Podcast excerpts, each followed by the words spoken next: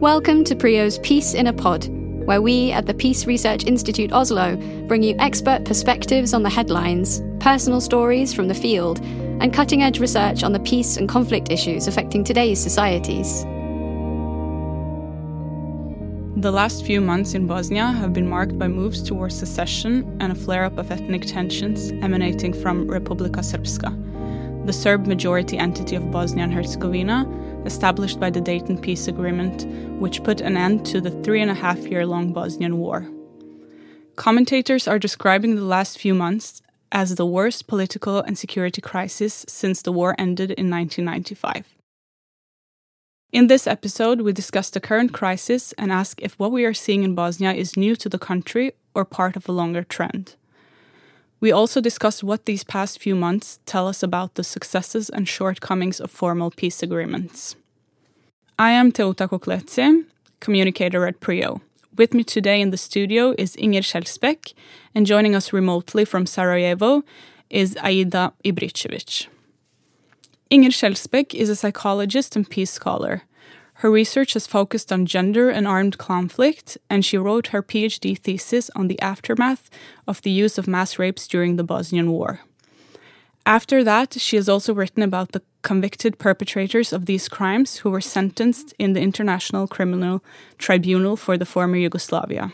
Inger is now director of the Center for Gender Research at the University of Oslo, and she is also affiliated with PRIO and the Center for Research on Extremism at the University of Oslo. Inger has just started working on a five year project funded by the European Research Council, which will focus on European children born of war. That includes a large study of Bosnian children who are now in their late 20s.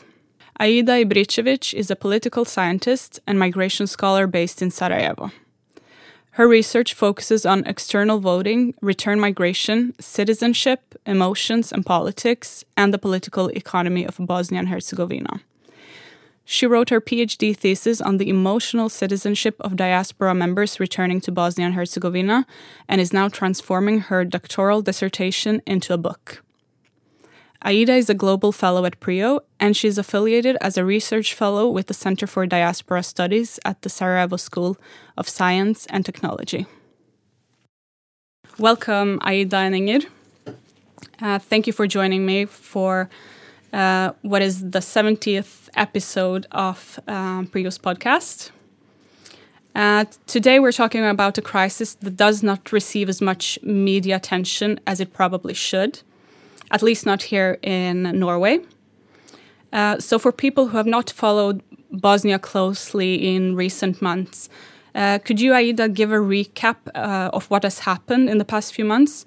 What set off the current crisis uh, and why we have seen a flare up in ethnic tensions?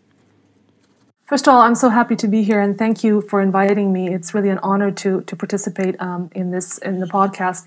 To answer your question, I would like to draw upon what you said initially, whether this what we see, what we've been seeing in Bosnia for the past a couple of months is um, something completely new, or whether it's a part of a larger trend. I would say that it is part of a larger trend because these kinds of uh, threats and these types of movements moves have been tested out before. But what we also, at the same time, what we have seen, particularly since July 23rd, uh, this uh, past year, 2021 is something really very new and very, very, very concerning. Uh, to describe the um, uh, situation uh, that that ordinary citizens of Bosnia and Herzegovina, whether they're um, Croats or Serb or Bosniak or what the Dayton Peace Agreement refers to very pejoratively others, uh, meaning citizens of Bosnia Herzegovina and people who do not associate with uh, the constituent peoples category. What they've been experiencing for the past uh, couple of months is truly uh, a reliving of the trauma of, of, of, of the 1990s war. With this imminent threat of war coming again, it is also symbolic because we had 1992, uh, spring of 92, which is very uh, sort of ominous uh, for, for, for uh, Bosnia and Herzegovina. And we have, you know, 30 years later, with commentators saying, well, everything is pretty much the same, except the Yugoslav National Army is not no longer in existence. We have the exact same dynamics and the exact same setup. So obviously, those the reliving of trauma of the 1990s is something that is very much on everybody's mind, uh, regardless of ethnic or other types of belonging. So, to answer your question concretely, what set off the crisis, I'd like to start off by talking about um, what in current parlance is referred to as Inzko's law. It is uh, the addition to the criminal code of Bosnia and Herzegovina that was declared by the outgoing uh, High Representative Valentin Inzko. Valentin Inzko, after more than a decade, closer to 12 years of political, largely self imposed political insignificance, has decided on his, uh, as he was leaving office, to uh, do something that is, that is actually truly important and will, which will mark the, his term. And that is to impose this law.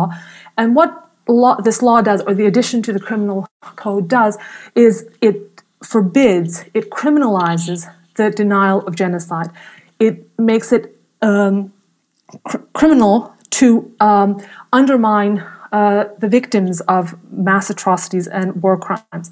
And it doesn't do so, it does, it does so rather neutrally. It does so on all different sides. So people that would be against uh, this type of, uh, of, of uh, addition to the criminal code are the people who are in favor of what is referred to in the literature as triumphalism, of triumphalizing and glorifying war criminals. So in no way is this uh, something against a particular people. It is against the denial of genocide, which is seen as, in fact, the beginning of a new genocide. It is against the triumphalism and the glorification of war criminals. Now, this um, it needs to be pointed out, particularly to the Western audience, that yeah, yeah, this is an imposition from the Office of the High Representative. A couple of things need to be uh, pointed out here.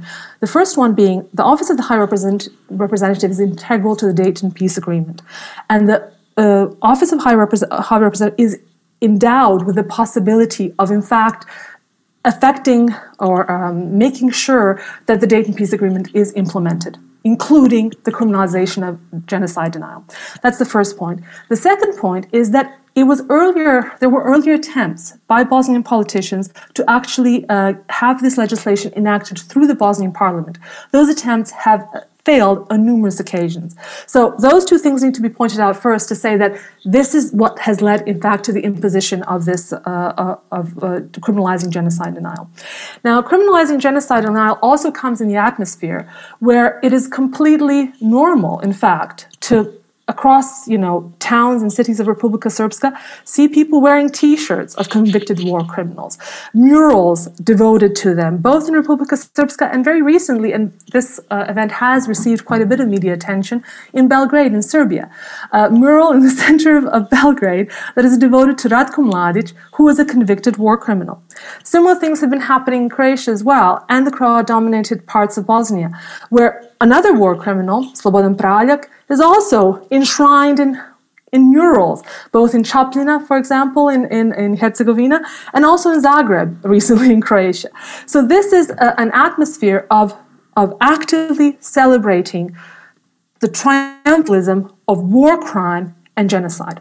So this is the atmosphere in which this law comes. And it says, no, we cannot do that. We, we had the Second World War, we said never again, and we cannot accept, we, we cannot accept genocide to be the basis of, of, of, of state formation and um, statehood uh, ideology, right?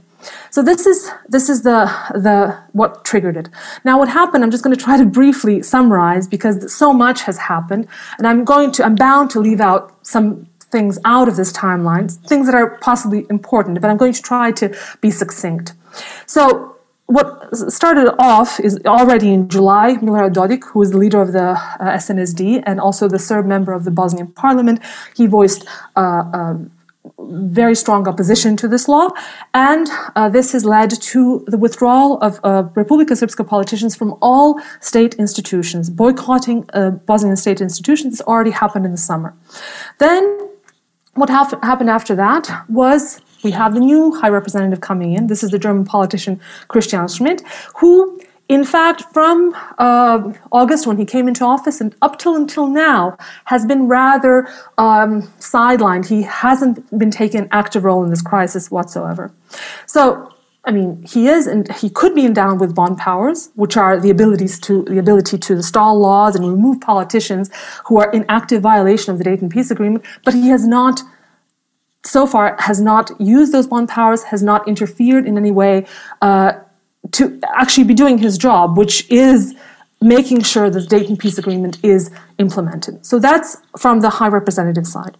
Now, on the domestic politician side, we have this boycott from Serb politicians that started in the summer. We have a very problematic vote that happens in December uh, of last year in the National Assembly of Republika Srpska that was indeed boycotted by the opposition, but still what they voted is a, a series of conclusions that lead to what is effectively a transfer of power from the state to the entity leading towards secession. This is a series of legislation that have to do with tax uh, authority, that has have to do with judiciary, forming a separate army.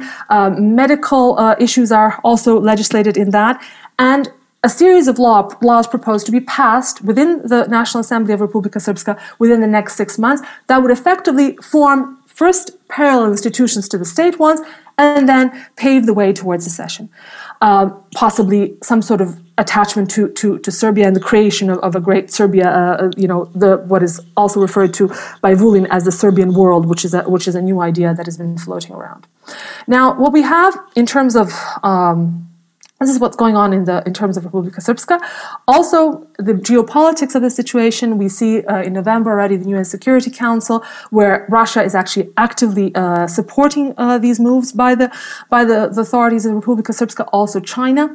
Uh, we have uh, yes a, an extension of the EUFOR uh, mission in in the the EU peacekeeping force in in in, in place in Bosnia, but this is quite a misnomer because this is very li- these are very lightly armed troops and only 600 of them, and an active uh, prohibition on any new NATO uh, presence on the ground. So this is what we have from the from the uh, UN Security Council.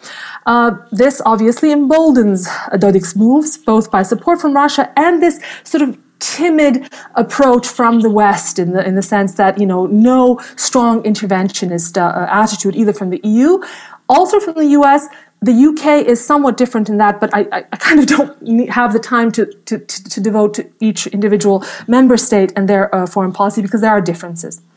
Uh, so we have this declaration uh, in uh, December of the Serb National Assembly. We have uh, uh, calls for sanctions. First of all, the sanctions came from the US directed at Milorad Dodik and businesses associated with him, particularly this Alternat- Alternativna Televizija, which is a, a television station that uh, is pretty much uh, in, in, favor of his policies. We have recently calls from the European Parliament again uh, for uh, uh, actually a vote 500 to 4, 504 to 93 uh, vote in the European Parliament calling for sanctions on Milorad Dodik. so that's what has been going on the Serb front. Parallel to that, there's large activities on uh, reform of the electoral law or elections law within uh, the federation, and that's relevant because we have uh, the Croat National uh, Party leader HDZ uh, Milorad, uh, sorry Dragan Čović, calling for what is eff- what would effectively mean a change to the elections law and a constitutional reform that would form a third Croat dominated entity within the Federation of Bosnia. That effort is, large, is very much strongly supported by uh, Croatian President Zoran Milanovic. Uh, Dodik is receiving support from uh, Alexander Vucic and also Russia and that whole setup, as I explained, with the UN Security Council. So you have a perfect storm, in fact, around the issue of what ultimately could be dissolution of the state. On one hand, secession from Repub- uh, by Republika Srpska. On the other hand, a declaration of uh, the, a third entity that would enshrine uh, Dragan Čović as the what they re- what he refers to as the Croat legitimate representative, although legitimate representation amounts to gerrymandering and nothing else. This point can be further elaborated, and in fact, why is this going back to the beginning of this of this presentation? Why is this so reminiscent of the wars of the 1990s? is a de facto partition of Bosnia, a creation of a greater Serbia and a greater Croatia. And in fact, Europe, if Europe does actually stand by this, abandonment of everything it stands for post Second World War. Thank you, Aida. Uh, what you're explaining relates to what some commentators have said about Bosnia uh, that the country has actually been in a constant crisis ever since the Dayton Peace Agreement and that the current crisis is a peak in this longer crisis. even 26 years after the peace agreement was signed, uh, it still does not seem as though the different ethnic groups have come to terms with or established a common narrative about what happened uh, during the Yugoslav wars and specifically during the Bosnian War. Uh, so I would like to ask Ingrid, uh, since you have done a lot of work related to the judicial efforts following the Bosnian War, specifically at the International Criminal Tribunal for the former Yugoslavia, uh, and you have worked a lot on these judicial efforts to prosecute uh, wartime sexual violence. To what extent would you say that the Bosnian people have come to terms with the rulings of international courts? Thank you for that question, Teuta, and thanks for having me on this um, program. And uh, hi also to Aida, and thank you for your great outline of what is going on, which is complex as we hear. And if I could just add to that before I get to your question, is also, you know, the, the Dayton Agreement, which is the foundation for kind of the constitution of Bosnia, was, you know, the aim was to get the war to stop. And, you know, there must there hasn't been much done in terms of reform um, uh, of that agreement to kind of transform Bosnia from a state of of a post-conflict state to a proper state, so to speak. So, uh, so you know, it's been been talked about in several corners as you know the most complicated constitutional setup in the world. And if you look at it, it's it's very complex, and so these difficulties get kind of exacerbated also by the complexity of the constitution, which aim was to keep you know ethnic divisions down so that people wouldn't kill each other again. Uh, and and so when I've commented on this before, I've said that you know Bosnia went from a a warm war to a cold peace, so to speak, where things were kind of kept in place but not resolved. And I think we're still seeing uh, from the, the explanation that we just heard uh, that Bosnia is still in that state, so to speak. Now, as to, and, and like you say, you know, there have been several attempts, so many attempts at trying to address uh, what happened, uh, you know, domestically, international actors, and so on. And of course, as you're referring to, uh, the International Criminal um, Tribunal or for the former Yugoslavia, which was you know set up at the time where there was a lot of hope in these kinds of mechanisms of transitional justice to have an effect not only in kind of restoring um, some sense of uh, or, or, distributing a sense of kind of uh, guilt and innocence in a way that people could agree on, but also in a way so we have the same kind of story about what happened. And I think it's fair to say, and this is not only so for Bosnia, but it's fair to say that transitional justice mechanisms over the years have flaws. And we see that also very clearly in the Bosnian case, where the whole process has been terribly politicized. That's one aspect of it where it has been seen. And Aida may speak more about this because she knows the situation from the inside, whereas I've just come and go. So I'm more of an outside observer. But, you know, that it's been construed as um, anti Serb in some corners, anti Croat in other corners. And so, so it's very difficult for that mechanisms to have the desired effect that that we were kind of or that people were hoping that it uh, would have. So that's one element. The other element is that it takes so incredibly long for these cases to be prosecuted. So going then to the issue of conflict related sexual violence which was prosecuted by the ICTY in a way that had never been done before that the world had never seen. So it was extremely innovative in that that way. Uh, but when we look at the cases, I mean, to begin with, most of the cases, or I would say half, half, almost half the cases before the tribunal had elements of sexual violence in them. But then in the end, the tribunal ended its work in 2017. Um, there were only, uh, in terms of perpetrators, there were only 33 perpetrators of conflict related sexual violence out of the, what was it, 164 people who were uh, on trial in, in, the court. Only 33 uh, that were convicted for sexual uh, violence crimes, and out of them, only about half were principal perpetrators, also those who had committed these acts. So, from the perspective of the victim, they, these are low numbers, and their sentencing varies, and, and they serve their sentences in in in prisons around Western Europe uh, mostly, uh, and have in material terms relatively good lives despite being deprived of their freedoms. But but so the mechanism that feels unjust uh, to a lot of people uh, for good reasons. Uh, and also the the the toll it takes on victims has to be understood also. It's not easy to testify. And when you feel that the outcomes are the way they are that they are not um, fair or, or even just uh, for for many people, then the whole legitimacy of, or the whole purpose of these crimes become more more complex. That's not to say that we shouldn't have these mechanisms in place, but we need to understand the limitations. And now, of course, there is a process of prosecuting these crimes uh, domestically.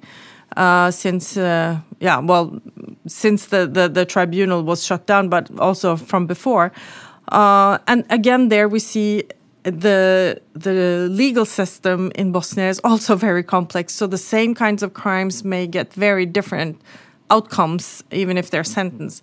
So this also adds to the kind of, let's say, uh, or gives nourishment to alternative stories about the past. It's hard to come to or to to agree on. Uh, one kind of common narrative about what happened and how to move forward in this this uh, complex country that it is. Uh, I want to focus a bit on what you say about the limitations of these transitional justice processes. Because what we see in Bosnia is actually, in many ways, uh, that the battleground has shifted from the one where weapons are used to different smaller battlegrounds in different spheres of society. And even though we have had these judicial mechanisms that have tried to deal with what happened during the war, we have different spheres of society where these issues continue to be a problem and continue to work against reconciliation for the Bosnian people.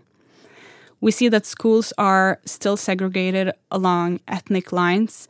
We see that children from different ethnic groups are offered different curriculums that tell different stories about what happened during the war, and also that there is a pressure on academics to portray a certain version of history. So I was wondering if you could reflect a bit on this, Saida. Uh, you are a researcher based in Sarajevo. Uh, have you or your colleagues experienced this sort of pressure that I'm referring to? Well, I, I, wanted to comment on some of the other things you said and actually uh, give a, a the, the, you know that's quite a, a, tired phrase in Bosnia, rat drugim sredstvima, which uh, translated into English means war with other means, war by other means, which is exactly what you're describing. So, uh, and also what Ines was was talking about earlier, that uh, the Dayton Peace Agreement was there to stop stop the actual fighting, the actual uh, sort of hot war. But it, in no way did it, the, the, the peace agreement itself, did it provide even the basis for a prosperous peace. Prosperous peace would mean that uh, those guilty of perpetrating war crimes would actually be punished and would actually be uh, referred to as war crimes as opposed to heroes of, of, of, of nations and you know heroes of, of na- nationhood and so forth and triumphalized in that way. So there are often uh, comparisons which i find completely um, inappropriate between sort of what happened with, with germany you know post second world war and you know uh, former yugoslavia. Well one thing that those comparisons miss is that germany was militarily defeated at the same time. And what we had with the nuremberg trials and what we had with sort of uh, facing actually not just in terms of ju- the judiciary but also military might, uh, what happened during the Second World War is in no way parallel to what Dayton actually sets up in uh, Bosnia, which is giving. Um, semi-statehood status to Republika Srpska. And why is it that we have this huge flare-up now? Is this is the first time through legislation we have any kind of uh, mention of genocide as an inappropriate way of state formation. So this is a key element here. So the question that we, should be asking is, can we use genocide as a means in the 21st century as a means to to establishing a state, uh, and and this is something that Europe needs to ask itself as well. It's not just a Bosnian question, and also what is not just a Bosnian question is: Do we accept that you know? Do we accept the principle of ethnic discrimination to be instated in law, or whether we as, as difficult as that is, and it is a very difficult pro- process, as Ingrid has, has, explained, and it shows all the flaws of transitional justice, do we insist on the European principle uh, that discrimination based on ethnic grounds is simply unacceptable. And this is what the rulings of the European Court for Human Rights also affirm. This is the case of Sejdic and Finci, which I can explain if, if this would be interesting for, for the audience. This is the case of Azra Zornic. This is the case of Svetozar Pudaric and many others. These are rulings of the European Court of Human Rights. That now, if we go with this narrative of uh, leading towards partition, would be annulled so why do we have these? Uh, why do we have these courts then? What, what, what is their function? Do they have any significance? Is the question I would like to ask. Would you like to uh, add to that, Inger? I think we are at a point of a kind of a crisis in terms of transitional justice mechanisms, and the Bosnian case shows that uh, very clearly. And this is also, you know, one, one reason you started out by saying that, you know, there is a there's little attention to what goes on in Bosnia. This is something that I've having been a person who's, who's visited the country many times, uh, that I've heard people lament. You know that they feel that forgotten, and I think that's fair to to feel that they're forgotten, and I think it's very bad that Bosnia is forgotten by outside observers, notably the EU, uh, but also West uh, or the Western powers. Is that uh, it it was a game. What happened in Bosnia was such a game changer for international politics and for a lot of mechanisms and and re response mechanisms and ways that we think about conflict, peace, and reconciliation. That we need to be extremely attentive to what happens in Bosnia. We cannot simply let go. Uh, if I'm going to speak as an outsider, so for that reason, I think it's the questions that Aida raised are crucial. Even though I don't have a very good answer, but of course we need to we need to to follow uh, uh and learn just from my own experience, uh, when I talk to people about what happened after the breakup of Yugoslavia, it does not seem as though the story about the Srebrenica genocide has reached all audiences or people yet. Even though the Srebrenica genocide was the worst massacre in Europe after World War II.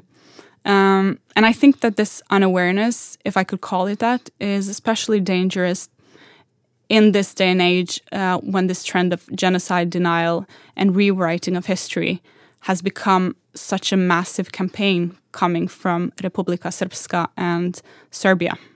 Uh, we're seeing uh, that, uh, for example, the Srebrenica genocide denial report for 2021 identified at least 234 instances uh, of genocide denial in regional public discourse and media. And media is playing uh, a really big role here in sort of rewriting what actually happened. Um, so um, maybe you would like to reflect uh, a bit on this, uh, Ingrid. I'd just like to comment on, you know, having, you know, seeing what is happening in uh, or the history of Bosnia, the history of the breakup of, of the former Yugoslavia uh, in a more contemporary and, and, broader perspective. We also see now this, the, the whole issue of genocide denial and particularly linked to, to Bosnia is also something that feeds into the whole um, kind of um, ideological landscape of the far right globally. This is why I'm also trying to say that, you know, what happens in Bosnia is not local, it's very global.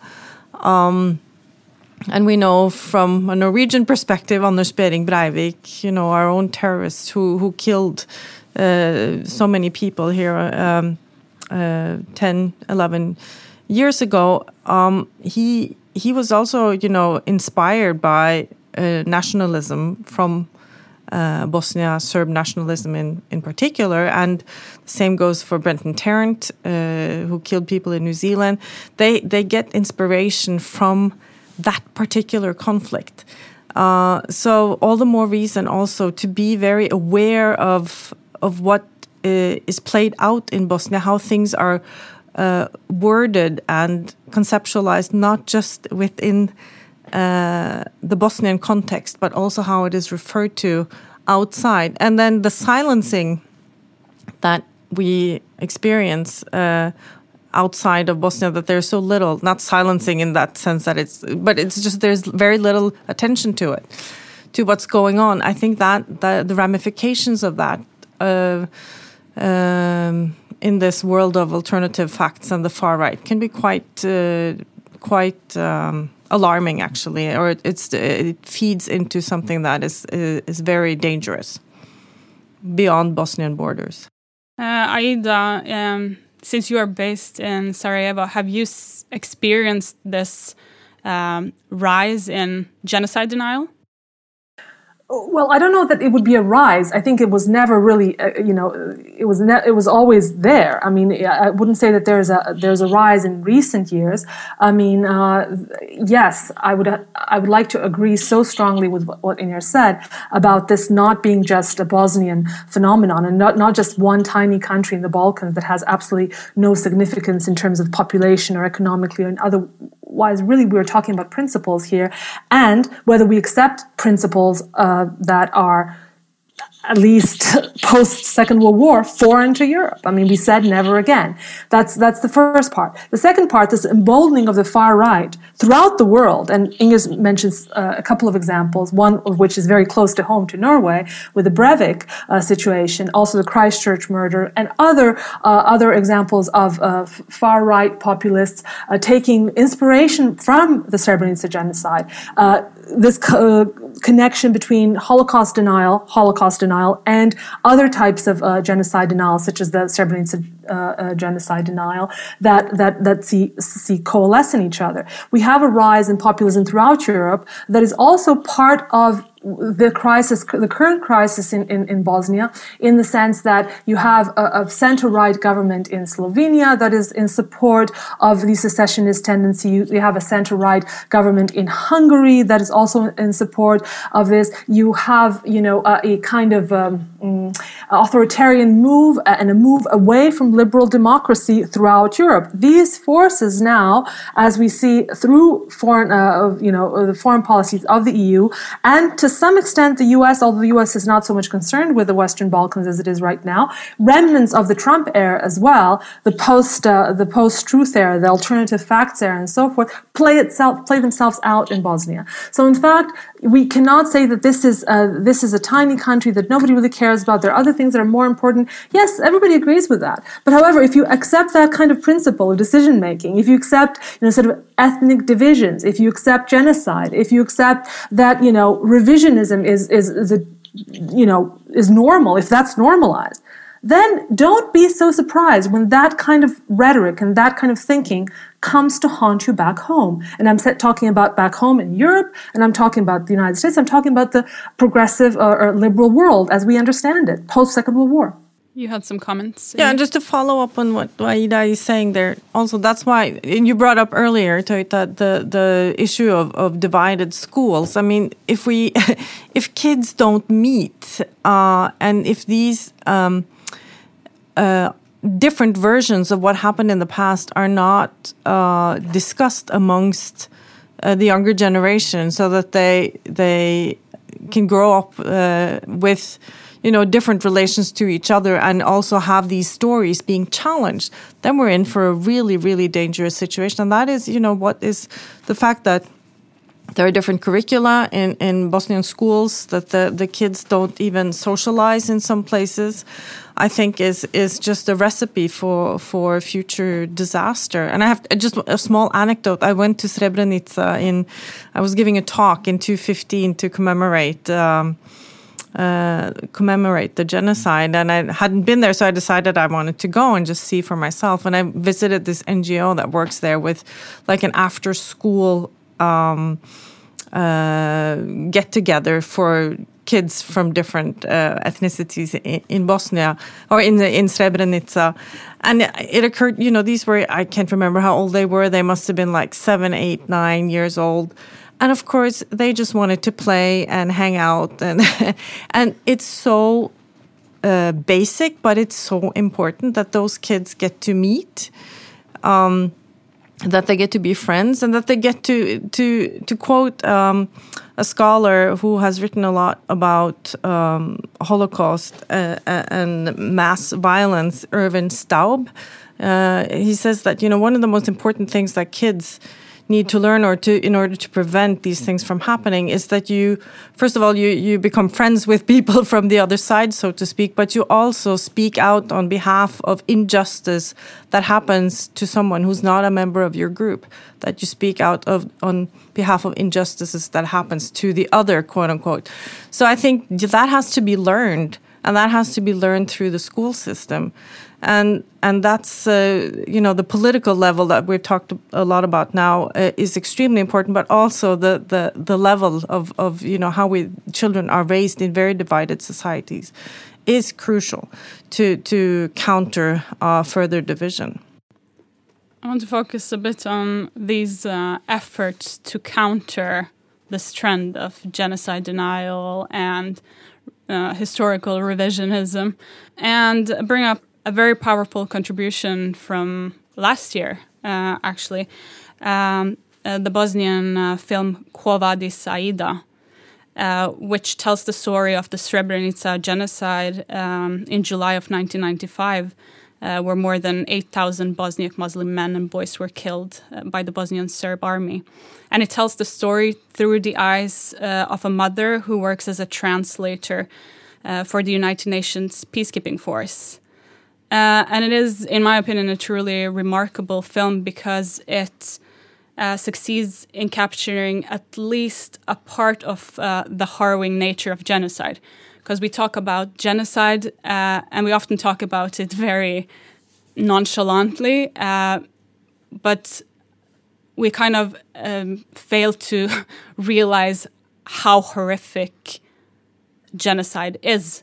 And I thought that this film really succeeded in capturing uh, some of the essence. And uh, you actually um, interviewed uh, the director of the film, uh, Jasmila Žbanić, uh, when she was here for a screening uh, of the film here in Oslo. So I would just like to ask, what did you think her purpose for making this film was, and uh, how do you think artistic contributions like this like this film that was nominated actually for the best international feature film at the Academy Awards last year. Um, how do you think this can contribute to counter these um, this historical revisionism and genocide denial? Yeah, that, that is a really powerful film, and I think everyone who hasn't seen it should see it. Um, and I think uh, it was interesting to to be given, or fantastic to be given the possibility of interviewing uh, the director, and and she, in that interview, and she said that in many other interviews too. You know that she that was a story that she really did. She was waiting for somebody else to make that film. You know, it's a very, uh, very uh, painful event. So if you can use that term. Uh, uh, but what she does in the film um, which I think is is very um, remarkable and valuable, is that you know yes, it is an event. It happened on the you know there is a day that we mark, but it's an event that comes after a series of everyday practices that change. So it's the outcome of a long process before. And she, I think she depicts that very well in, in the film also, how the, the build up is, you know, lots of uh, big and little uh, things coming together that create division.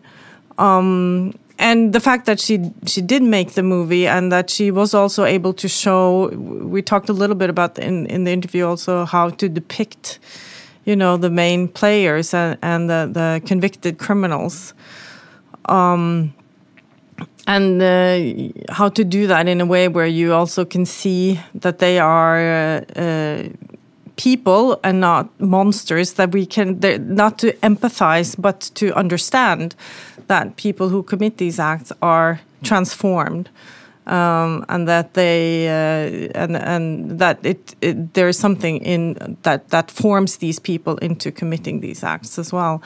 Uh, so I think that and the, the, conversations obviously that it opens up for the fact that we have had new new discussions at this difficult time in, in Bosnia also about uh, with everything that Aida has explained, but that we also have a film as a reference to talk about it. I think is extremely important uh, because it opens up for uh, a larger audience to to engage, and you you get uh, you you feel the really the pain of of uh, of what happened, um, uh, and and mm, you you can talk about it without necessarily having understood the whole complexity of the Bosnian conflict because this is also something that I find having been interested in this little country for many years is that many people are engaged but they, they find the conflict difficult to talk about because it's complex and they feel stupid if they don't understand who the, all the different groups are and all the this is you know from the, the outside perspective. But a film like that is able to open up and make more people uh, uh, follow what's going on and engage perhaps um, in ways that political analyses and newspaper articles and so on cannot do. So I think it's a very important film for that reason, and and with the current situation uh, that we we've just had laid out for us, uh, even more important than maybe uh, the filmmaker herself could anticipate. Aida, maybe you can say something about uh, how this uh, film was received in Bosnia. Oh, I agree so, so, so much with what Inger just said. It is such an important film. Uh, first of all, it, this, this is the first uh, attempt to actually uh, as you say, partially capture uh, what happened with, with the Srebrenica genocide. And this is the first attempt and a very successful one uh, in, in the opinion of many, many people throughout Bosnia that I've spoken to. So it's an excellent film and it's a very, very important film. Uh, what Inger said is what is so important is, uh, you know, artists and art can communicate messages in ways that, uh, you know, people relate to in, uh, much, much easier than, than through political analysis or, or, or other commentary commentary and so forth. And part of what I see us doing here is, is trying to do a similar thing as researchers and as academics, communicating these concepts that are complex. We, we don't want to be reductive. We don't want to be simplistic. But at the same time, we do want to bring forth what is actually happening so that ordinary people who have some interest in this region, and not just the region, but in these principles that I also talked about, uh, can be engaged and be involved and, and try to make a difference. So, uh, speaking in a way that is truthful, and but at the same time rather simple and understandable, is an art form in itself. And artists, such as filmmakers, such as Jasmila Žbanić, have done a wonderful job at doing exactly that. It is a very important film. It is also important for regional, let's say, re, re establishing of a common narrative where we have you know the lead actress is from belgrade. Jasna Đuričić is who plays aida is, is a serbian actress prominent one.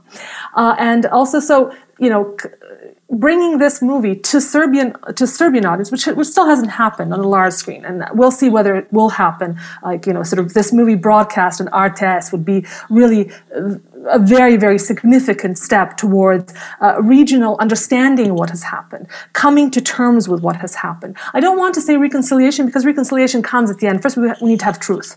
Uh, we need to have truth and justice, and those are the preconditions for reconciliation, actual reconciliation to happen. So, for this movie to be shown, uh, of course, internationally is very important perhaps even more importantly than that is for this movie to be shown in Banja Luka, for this movie to be shown in Pale, for this movie to be shown throughout Serbia and, and Serbian audience as well as Croatia uh, too. So uh, yes, very important movie uh, uh, came at a very very good and opportune time for what's happening on happening on the ground, and yeah, we need more movies like that and more movies like this coming from Serbia itself. Thank you, Aida. I would just like to sum up with like having your reflections on in general uh, what the successes and shortcomings of these formal peace agreements are uh, and what is the way forward like after these peace agreements what kind of work needs to be done for actual reconciliation to happen? So now if you would like to start uh, aida well, what, yeah, that, that is the million dollar question. What needs to be done? How do we move forward? And that is the question that is being answered, uh, actually, or, or attempts at answering this question are underway. Now, there are many ways that uh, constitutional reform, uh, that needs to happen for this election reform to happen can go. There are many different ways in which it can go. Uh, what we see happening, unfortunately, is the appeasement of both by uh, European Union and U.S. representatives um, that are being sent, like Matthew Palmer and Angelina Eichhorst, on electoral reform, uh, that are attempts to appease the, the demands of Milorad Dodik, secessionist demands by Milorad Dodik uh, of the SNSD and uh, those of uh, Dragan Čović of HDZ.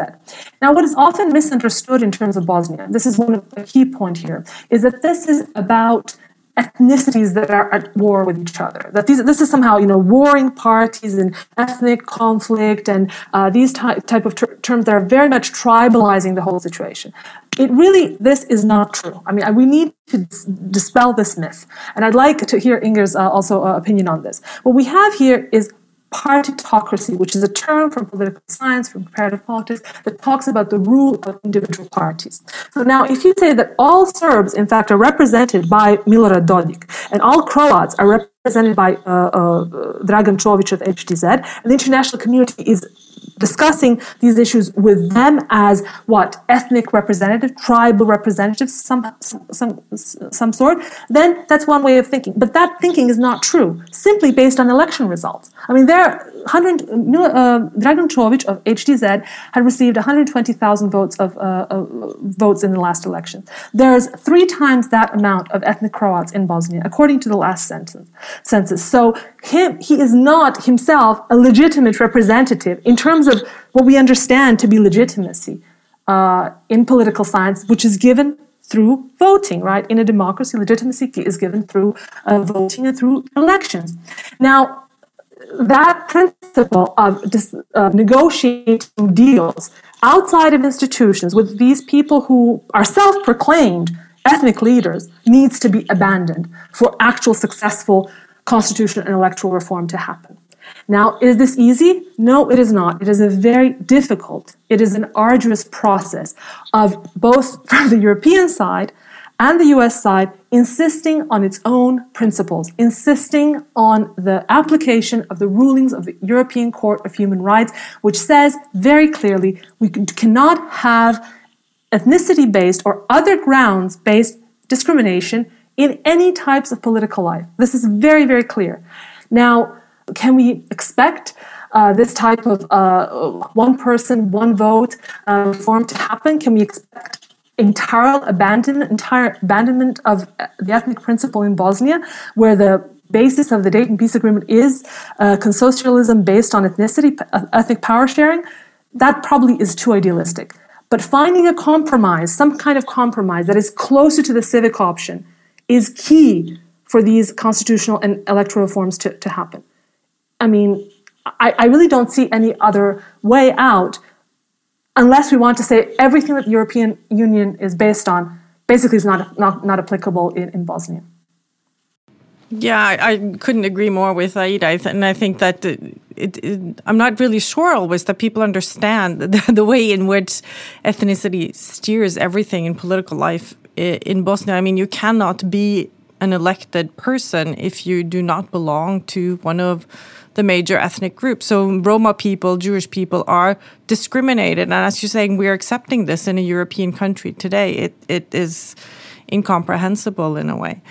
Uh, so yes, I agree completely with Aida. I think another thing that we, if, as a way forward, would be also to to make the country. Um, a place where young people want to to stay and build their lives. I mean, there's a huge uh, issue with uh, young people wanting to leave and that they see no future. Uh, and I think this is extremely unfortunate uh, for, for many, many reasons. Um, and then, like you said in the beginning, I've started now a project um, looking at children born by by the war in Bosnia, uh, meaning that they were either conceived through war rapes or by foreign soldiers who were there. Uh, and one of the, I'm in contact with the, group of, of these uh, children who are now in their late 20s. So they are now young professionals. Uh, and they are also working for you know to make a situation in which young people actually stay. And that is also very important to to make a state that uh, has a future uh, for for the people who live there. So there needs to be jobs but there also needs to be a political uh, framework around them in which they can can uh, they can be um, uh, or have power and also uh, contribute to the changes that need to come within from within the country. Unfortunately, we ran out of time, and there are so many facets to this topic uh, that we could have discussed and that we've not had the time to discuss. I would like to thank you both for your valuable insights, and I hope that we can bring up this discussion again in the future. Uh, thank you so much.